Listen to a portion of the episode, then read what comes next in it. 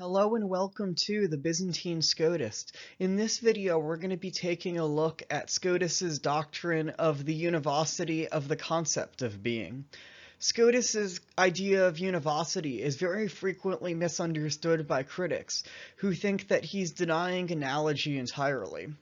And many listening to you right here might have no idea what I'm talking about here. And so we're going to look at how we speak about God.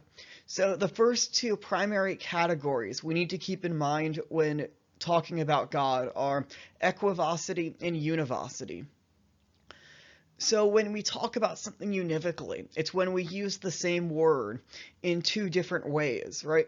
So if I say that the sun is a star, and I say that star all the way off in the distance there, that one's a star. Well, both of those are stars, right? But they're big balls of gas. And so we're using the word univocally there. We're using the word star the same way, right? Versus if I say that Tom Hanks is a star, and then I say that the sun is a star, we're using the word star in two different ways there. We're using them equivocally. Right, so I can't say Tom Hanks is a star. A star is a ball of exploding gas. Therefore, Tom Hanks is a ball of exploding gas. That doesn't follow because the word star is used in two different ways there. And so there's a long-running debate in the Christian tradition about whether we speak of God univocally or equivocally. When we use a word about God, right, when we say God is love, that's a famous one from the Apostle John. Are we talking about love in that same way or in a different way? Now, the general answer within the Christian tradition is that we speak of God analogically, right? So in a way that's similar but different. And I'm going to talk in the next slide about what we mean by analogy here. But that's the general way, that's something that's neither univocity nor equivocity. We use the word similarly, but not in the same way. So for example, let's give a quick example here. If you call your dad father and you call the priest father, there's a similar way, right? Because they both have an authority over you. They're both guiding you. But we're not saying it the same way. The priest isn't genetically related to you in the way your dad is, right? So we're using the word father there analogically. And so Scotus, though, says that there's a sense in which we can talk about God univocally. And so this is often seen as a departure from the earlier tradition. And so in this video, we're going to take a look at what Scotus actually means by univocity, how he doesn't actually depart from the tradition. And then we're going to tie it back to our discussion of the divine attributes in the last video, and especially the divine attribute of infinity.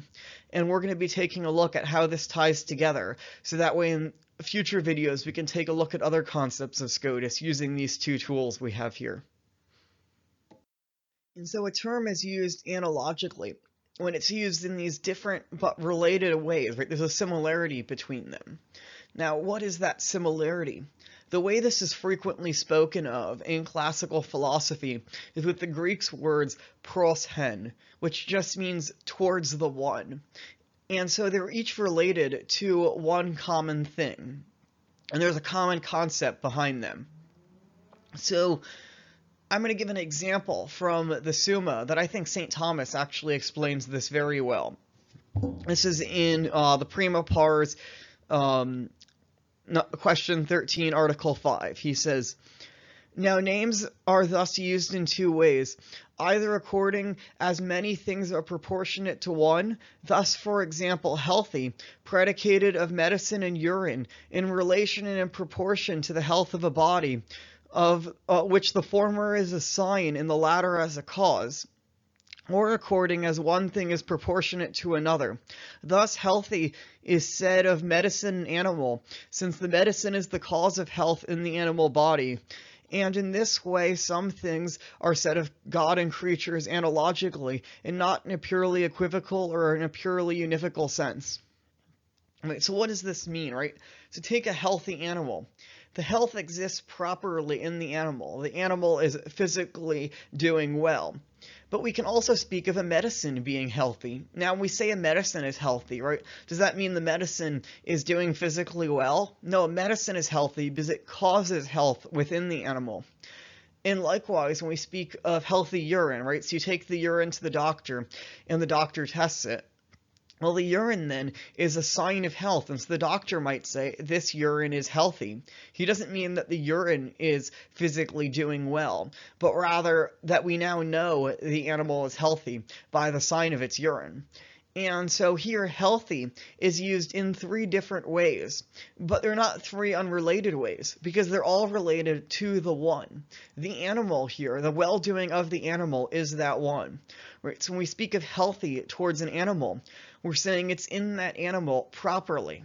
When we say it's within the medicine, it's in the medicine in the mode of causality, that it causes the healthiness. And when it's within the urine, it's in the mode of being a sign. So it's this one thing that's in three different modes, because it's all related to one common concept. And so we should remember, though, analogy, strictly speaking, is equivocal, right? So I can't say something is healthy when it's doing physically well. Medicine is healthy, therefore medicine is doing physically well. That doesn't logically follow, because we're using healthy in two different ways here. So strictly logically speaking, analogy is a form of equivocity. And this is something where Scotus is trying to deal with here, because a lot of people within this tradition want to speak of analogy as a third way, which is neither univocity nor equivocity. But if we really boil it down, we see that, yes, metaphysically, we can speak of analogy. When we come in metaphysics, we can speak of modes of things and relations. But when we go to logic, there has to be a strict usage of terms.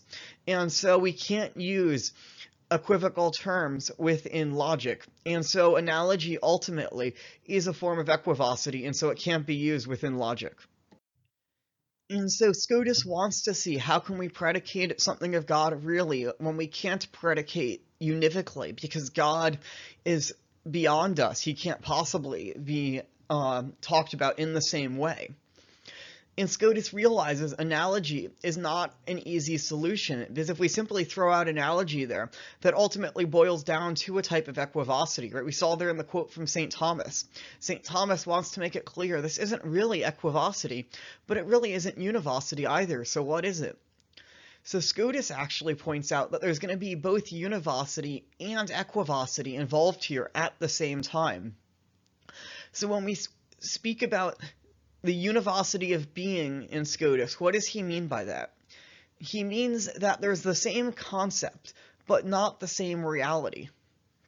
Right? So we, within our mind, when we talk about the healthiness of an animal, healthiness doesn't exist on its own. It only exists either in the animal itself, in the medicine, or in the urine, right? But it does exist most properly within the animal. But when we speak of being, being isn't really exist on its own. Being only exists in some mode, either within God or within created things. And so we're going to formulate this concept in our mind of being. Now, what is this concept in our mind? This concept in our mind of being is simply that to which not to be is not repugnant. Or rather, is repugnant. That we cannot both have being and non-being at the same time, or in the same way. It's contradictory. So we're simply saying that being is that which is not non-being. And when we talk about being here, it's not within the categories of Aristotle. So it's frequently said that Scotus places God among beings, that God is simply one of many beings. But that's not actually what Scotus is saying. Even though Scotus says that God is an infinite being, being is prior to the categories. There's not a common genus, because there's not a common reality here. We're simply saying that they have in common this repugnancy to non-being, which is what their being is. Right? And so we're not saying that God is among them. When we talk about the categories, so Aristotle has 10 categories, and we speak of two things being in a common genus. We're talking about them being located in the same category, and usually within a subcategory of this category. But Aristotle's categories are not within this concept of being, because they are within the concept, but the concept of being is not within the categories, right? Because in order to speak of something being in a category, it must have being in order to be in a category.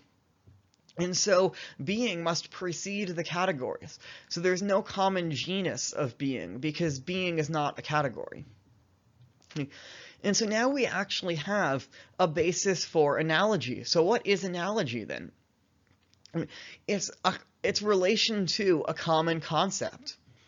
Right? If multiple things, yes, the word is used in different ways, but it's also used similarly because it's related to this same concept.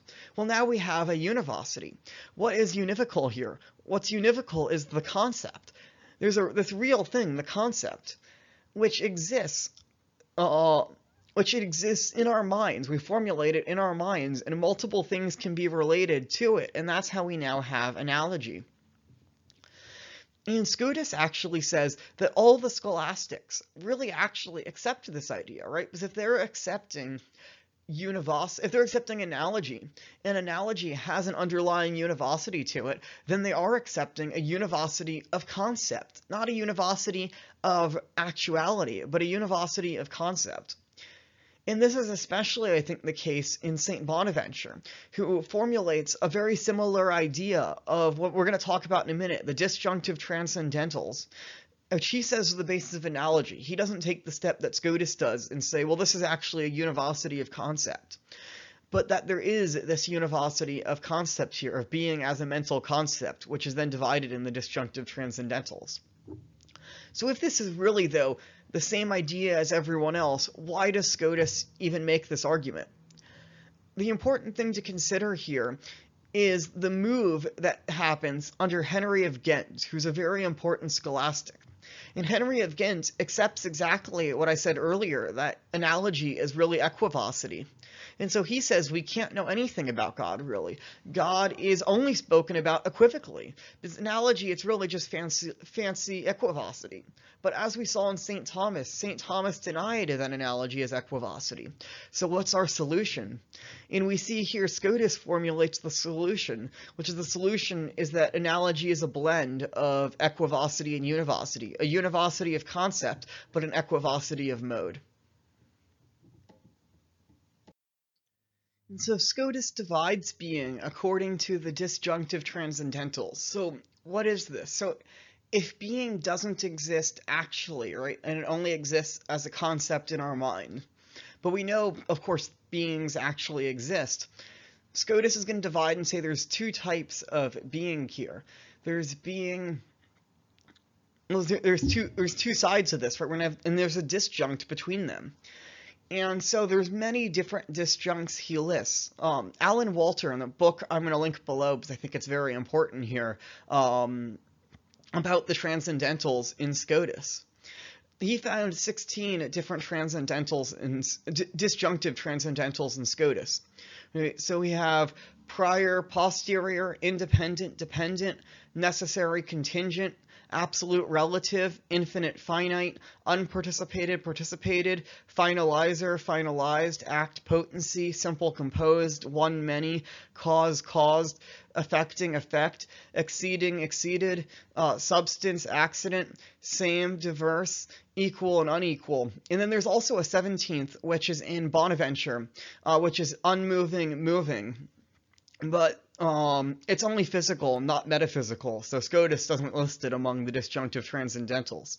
And really, probably, there's many more disjunctive transcendentals we could think of. These are simply just the ones he happens to list because they're the most important, right? So if we want to think of this disjunctive, right, God is prior to all things. He's independent, necessary, absolute, infinite, unparticipated, right, versus were, right, posterior, dependent, contingent, relative, our being is participated, we're finalized, we have some potency within us, right? And it's not as though any of the first side of the disjunct never used by created things, right? So we're prior to some things. There are things that are dependent on us, but God is fully on the first side of this disjunct. And even when we have it in a non-full way, right? So we, for example, have actuality, but it's mixed with potency. Or we're prior to some things, right? But we're posterior to other things. And so we never have the first side of this disjunct in an absolute sense. Well, God is all of this first side of the disjunct in an absolute sense. And so what's the use of these disjunctive transcendentals then? Well, we can talk about how they're related to being, right? So we say that both God is a being and we're beings, right? Well, what's the difference? God is an infinite being and we're finite beings, right?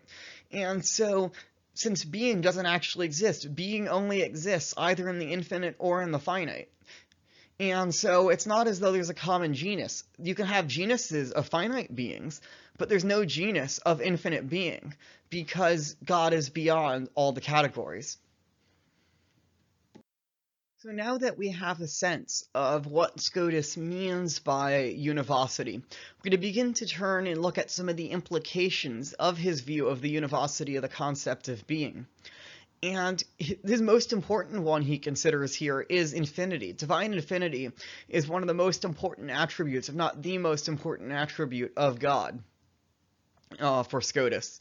And there's often said that Scotus is totally departing here and coming up with something new and overemphasizing infinity, but I don't think this is actually the case. So I want to briefly look at two earlier doctors of the church who I think have the same role of infinity within their theology. So I'm first going to look at Saint Anselm, because right, Saint Anselm is getting this concept of infinity from the ontological argument. This quote I'm about to read comes from the Proslogion, where he lays out the ontological argument. And if you remember from the last video, Scotus considers divine infinity to be the most important divine attribute, rather considers the ontological argument to be this best argument for God, but it's so hard to wrap your head around that it's never going to convince an atheist.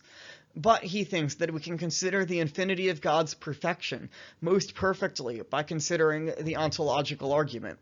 So let's see where Anselm goes with divine infinity here. So St. Anselm says, "Is the eye of the soul by its darkened by its infirmity, or dazzled by your glory? Surely it is both darkened in itself and dazzled by you. Doubtless it is both obscured by its own significance and overwhelmed by your infinity. Truly it is both contracted by its own narrowness and overcome by your greatness. Therefore, O Lord, you are not only that than which a greater cannot be conceived, but you are a being greater than can be conceived. For, since it can be conceived that there is such a being, if you are this very being, a greater than you can be conceived, but this is impossible. Truly, O Lord, this is the unapproachable light in which you dwell, for truly there is nothing else which can penetrate this light, that it may see you there. Truly I see it not, because it is too bright for me. And yet, whatsoever I see through it, as the weak eye sees what through the light of the sun, which in the sun itself cannot look upon. My understanding cannot reach that light, for it shines too bright. It does not comprehend it, nor does the eye of the soul endure to gaze upon it long. It is dazzled by the brightness. It is overcome by the greatness. It is overwhelmed by the infinity. It is dazzled by the largeness of the light." Right, so we see here that Anselm has this concept of infinity. And right, there's another sense, we talked about being here as that which to be is not repugnant, but there's another sense of the word being within the classical tradition. That's the sense that being is that which can be known by the mind. If you want to understand this well, I highly recommend Eric Perl, both his books Theophany and Thinking Being. And so in the Neoplatonic tradition especially, for something to have being means it can be comprehended by the mind. And so God, right, cannot fully be comprehended by the mind here, because we see he's infinite. He goes beyond the mind. And so in that sense, God is beyond being. But if we want to speak about God having being, which is how the tradition develops, and I think a much better way of generally speaking about being here, we have this sense of divine infinity in St. Anselm here. But I don't think this view is only in the West, it's also in the East, and so I want to look at St. Gregory Nazianzen as well. And so St. Gregory Nazianzen is probably the most important theologian we have among the Byzantines. At least the Byzantines themselves tended to consider him, if not the most important, one of the most important. And St. Maximus the Confessor, right, he writes an entire long series in the English, it's 2 volumes, on how to interpret St. Gregory Nazianzen's orations. This is a very, very important. And we see here it's often said that God is beyond being in the Byzantine tradition. Well, in the Latin tradition, God is being. But I don't think that there's a contradiction here. The St. Gregory Nazianzen speaks of God as being infinite being. And we'll see that here in this quote. This is from Oration 38. God always was, and always is, and always will be, or rather, God always is. For was and will be are fragments of our time and of changeable nature, but he is eternal being. Right, we see here he calls God eternal being. And this is the name that he gives to himself when giving to the oracle to Moses in the mount. For he sums up and contains all being, neither having beginning in the past nor end in the future, like some great sea of being, limitless and unbounded, transcending all conception of time and nature, only adumbrated by the mind, and that very dimly and scantily. Now, I want to note here very briefly, he mentions here that this is the divine name given to Moses, is that God is being. There's a certain popular Orthodox speaker online here who says that this is a Catholic view, it's not the Orthodox view. St. Gregory Nazianzen, not Orthodox here then. He clearly says that the divine name given to Moses, that is, I am who I am, says that God is being. Anyways, I'm going to go on with the quote here. The divine nature, then, is boundless and hard to understand, and all that we can comprehend of him is his boundlessness, even though one may conceive that because he is of a simple nature, he is therefore either wholly incomprehensible or perfectly comprehensible. Let us further inquire what is implied by is of a simple nature, for it is quite certain that the simplicity is not itself its nature, just as composition is not by itself the essence of compounded things. Right.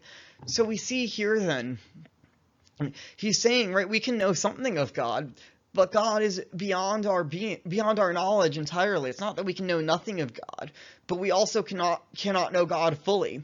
And he's grounding this in divine infinity, right? He's saying that God is infinite. He's this limitless and unbounded sea of being. And so he's fully beyond us. And when infinity is considered from 2 points of view, beginning and end, for that which is beyond these and not limited by them is infinity.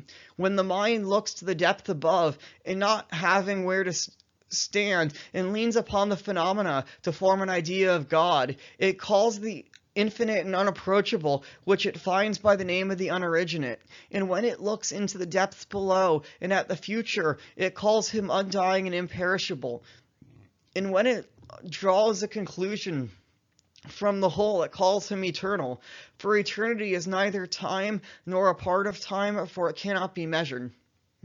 So he's not saying here that God is infinite, so we can know nothing about him, right? He says we have ideas from phenomena, physical things that we have, right?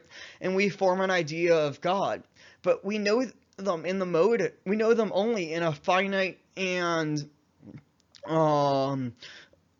an originate form, right? It has a start to it, but God is infinite and unoriginate and unapproachable. And so as a result, we can know him. We know him through these finite modes, but we put them into an infinite mode, and then we have an idea of God there.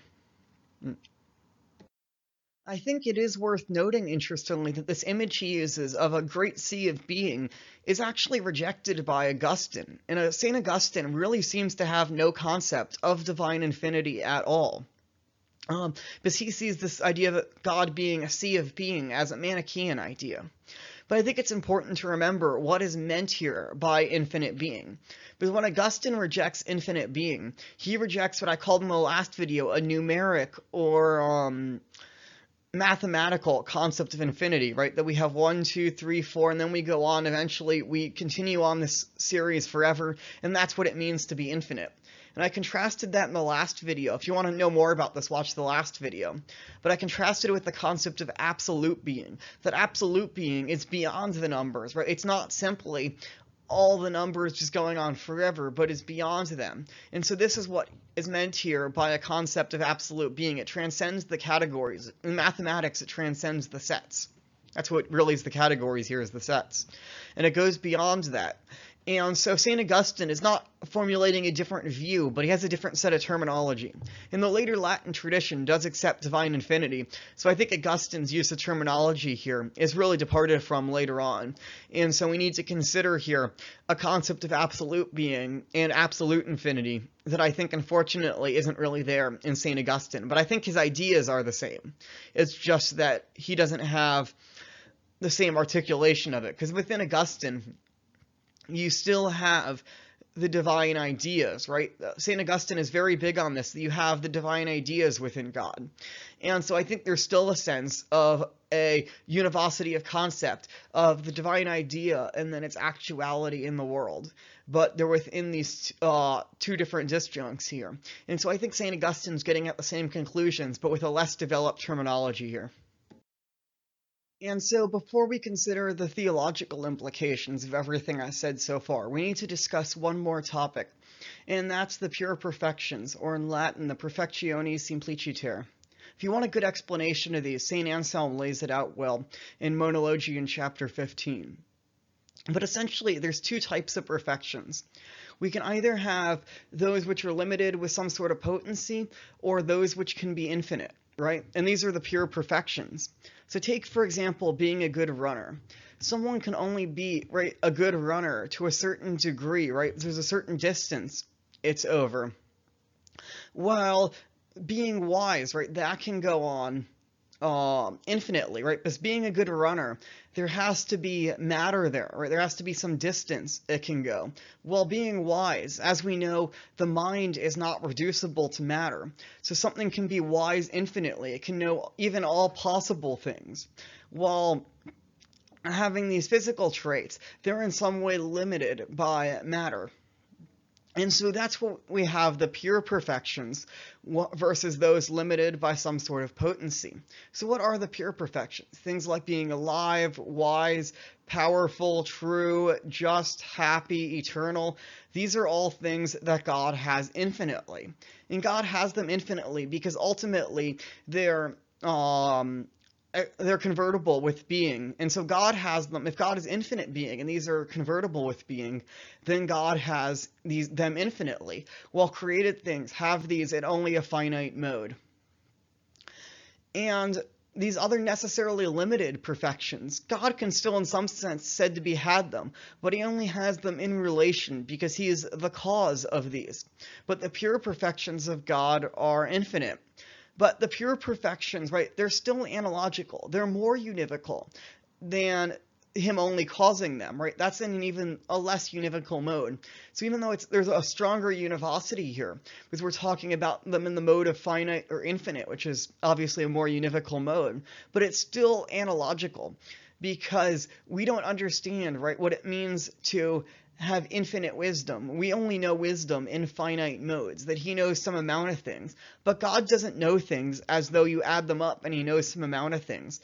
God knows all things through one act of knowing eternally, right? And he even knows distinctly those things which he could have made but doesn't, and those things which he does make, those things which could have happened but don't happen, those things which do happen, right? He knows those things distinctly, but he knows it all as one singular act. And so these are simply formally distinct modes of that one act of knowing, versus we know things as multiple distinct acts.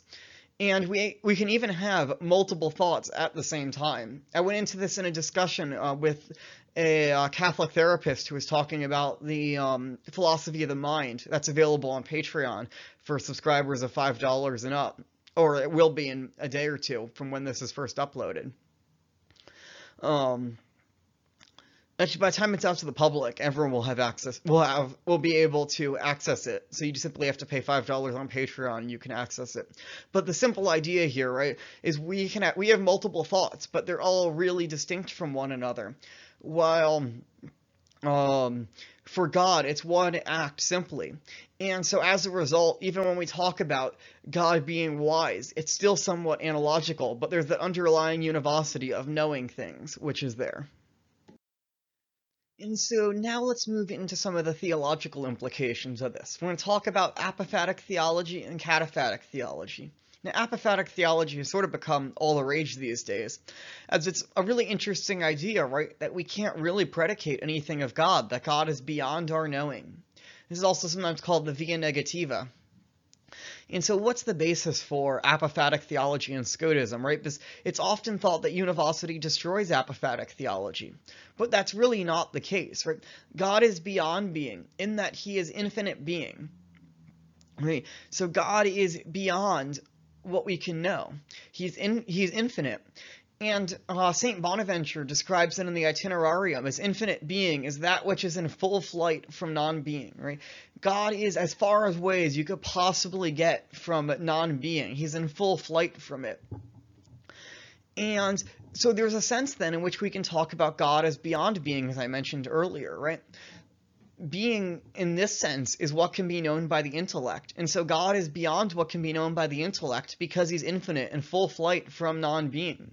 And so when we talk about apophatic theology, this is really the basis for our apophatic theology, that right, God cannot be known by the intellect because he's beyond the intellect, right? And even when we talk about knowing some aspect of God, God is simple. And so there's not like we know one part of God. We can only either really, in one sense, know God either fully or not fully. And well, we don't know God fully, so we really don't know God in this sense. And so that's the basis for apophatic theology. But I think even created things have a degree of being apophatic, right? So even created things are, we can't know them fully. So this St. Basil says in Epistle 16, if you are not able to comprehend the nature of the smallest ant by cognition, how are you able to boast that the incomprehensible nature of God can be comprehended by your imagination, right? We can't even know the smallest ant. St. Thomas says a similar thing, that we can't possibly even fully know a fly. These are beyond our knowledge. And I think it's important that this quote from St. Basil comes up in Parthenio Minges's systematic treatment of Scotism in his manuals on it. He brings this quote up when he's talking about apophatic theology, that God is unknowable. And so if we can't even know something that's finite fully, how can we fully know that which is infinite? It's beyond our knowledge. I think also when we're talking about apophatic theology, there is a very insightful approach to this, I think, in Dumitru Staniloae, who's a Romanian Orthodox theologian. And he brings up that apophatic theology should be not primarily thought of as this intellectual discipline, because it's primarily what's beyond the intellect, right? For what it means for God to be apophatic, beyond our knowledge, is ultimately that in our attempt to know him, he goes fully beyond us. And so it's really a mystical sense that we approach God and we ascend infinitely towards God. However far we ascend towards God, God remains beyond us. And so it's in volume 1 of his Orthodox Dogmatic Theology, and he explains it much better than I can, so I'd highly recommend reading that. But I think that's an important thing to remember, to keep in mind when we discuss apophatic theology. But as we emphasized over the course of this whole video, there is a sense in which God can be known, and so that's cataphatic theology. It's what we can affirm of God. And this is really rooted, I think, in divine infinity. So just like apophatic theology is, there's still a sense in which something's infinite, then it has a way in which it can be known in a finite manner. So I think the most obvious sense of divine infinity and cataphatic theology is with the pure perfections that St. Anselm talks about. They can be affirmed cataphatically of God because they're convertible with being, and so they're just in an infinite mode in God while they're in a finite mode within us. And that's the most obvious way, right? And I think that very clearly there is a sense of cataphatic theology as soon as we start talking about these things like love and goodness and justice and so on. But I think additionally, cataphatic theology is based on the revelation of God through the divine processions. So what does that mean, right? Saint Dionysius the Areopagite talks about these divine processions through which God is revealed and acts within the world. And so God reveals himself in some way, either through the things he creates or by his actions. And we can know God in that way, right? So these processions are infinite and uncreated with respect to God, but they're in a finite and created mode with respect to us, right, when we receive them. So, right, think about the divine ideas, for example. This is very clearly in both the Cappadocians, especially Maximus the Confessor, who I think really crystallizes it with the Logi, and then also St. Augustine in the West, right? They hold that there's these ideas within the mind of God that God then creates actually within the world. And right, and so we know when we see something created in the world that pre-existed more fully within the mind of God. Well, the mind of God, as we talked about in the last video, as that's really the argumentation for it, the divine ideas fundamentally are the divine essence, right? They're not identical to one another, as we talked about. They're formally distinct modes, but they are all identical with the essence. And so we can, in some sense, in a finite and created mode, know the essence of God by these created things.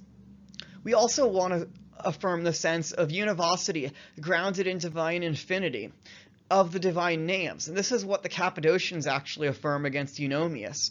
Eunomius says we can fully know God, but the Cappadocians, their response is not to say that we don't know God at all. Their response is to say is actually there is a relation between the divine names and the divine essence. If you want to go into this idea, it's a long train of thought, so I don't want to derail the whole thing by this, but I highly recommend The Transformation of Divine Simplicity by Andrew Radde-Gallwitz. He goes into a lot of detail with this in Basil and Gregory of Nyssa, so I'll leave that as a footnote if you want to explore the similarity with the Cappadocians more. And this book is often appealed to argue for polemism. The famous Orthodox guy on the internet who I referenced earlier, I don't want to name because I don't want to attract the attention of his followers, but he very frequently appeals to Andrew Radde-Gallwitz's book and says, here's polemism here. If you read Gallwitz's book, he says at the end of his book that this is not polemism, and he explains how it's not polemism. And I think if you actually read his explanation of it, it will sound very, very similar to what you have here with Scotism and the divine names, and univocity rather in Scotism. Right, and so Augustine and Bonaventure, they both hold this idea of divine illumination. Bonaventure really heavily draws this from Augustine. And then we have this divine names theology in the Byzantine world. And I think that both of these really are the same as Scotist univocity. This is especially harped on, I think, by Father Peter Damian Fellner, who really emphasized the similarity of Bonaventure's divine illumination and Scotus's concept of univocity. And Scotus is often pointed to as departing from Bonaventure on divine illumination, but that's not the case at all. Because what does divine illumination mean for Bonaventure? What Bonaventure means by it is that we're created within the image of God. And so implanted in our memory is these divine ideas that are within the mind of God. And so as a result, we're able to know the forms of things because we have this divine illumination. We have this similarity to God. And this is, Scotus does not disagree with that at all, right? He says that when we see something created, we know it's in God more fully because we have that underlying univocity. What Scotus is denying is Henry of Ghent's view of divine illumination, that for Henry of Ghent, everything really is just equivocal, right? There's really no analogy. Analogy is just fancy equivocation. And likewise for Henry of Ghent, when it comes to divine illumination, the way we know things about God is that God just directly illumines our mind. So when we see two tables and we know they have a common tableness to them, there's really we can't know that common tableness, but God illumines our mind directly to be able to perceive that common tableness. And so that's what Scotus is denying. It's simply Henry of Ghent's view that he's denying. And so if you enjoyed this video, I highly, highly, highly recommend Father Alan Walter's book on this topic. I'm going to link it in the description below, and it's free on archive.org if you just want to read it there. So anyways, I hope you enjoyed this video. I hope this very complex concept, hopefully I was able to make sense of it for you. If you liked this video, please give the video a like, comment below, share it with your friends. If you want more content, subscribe on Patreon. For $10 a month, you can get early access, and for $5 a month, you get exclusive monthly interviews. And by the time this is out, the first interview will be out, and hopefully very shortly after that, the second interview will be out. So I hope you enjoyed this, and thank you for watching.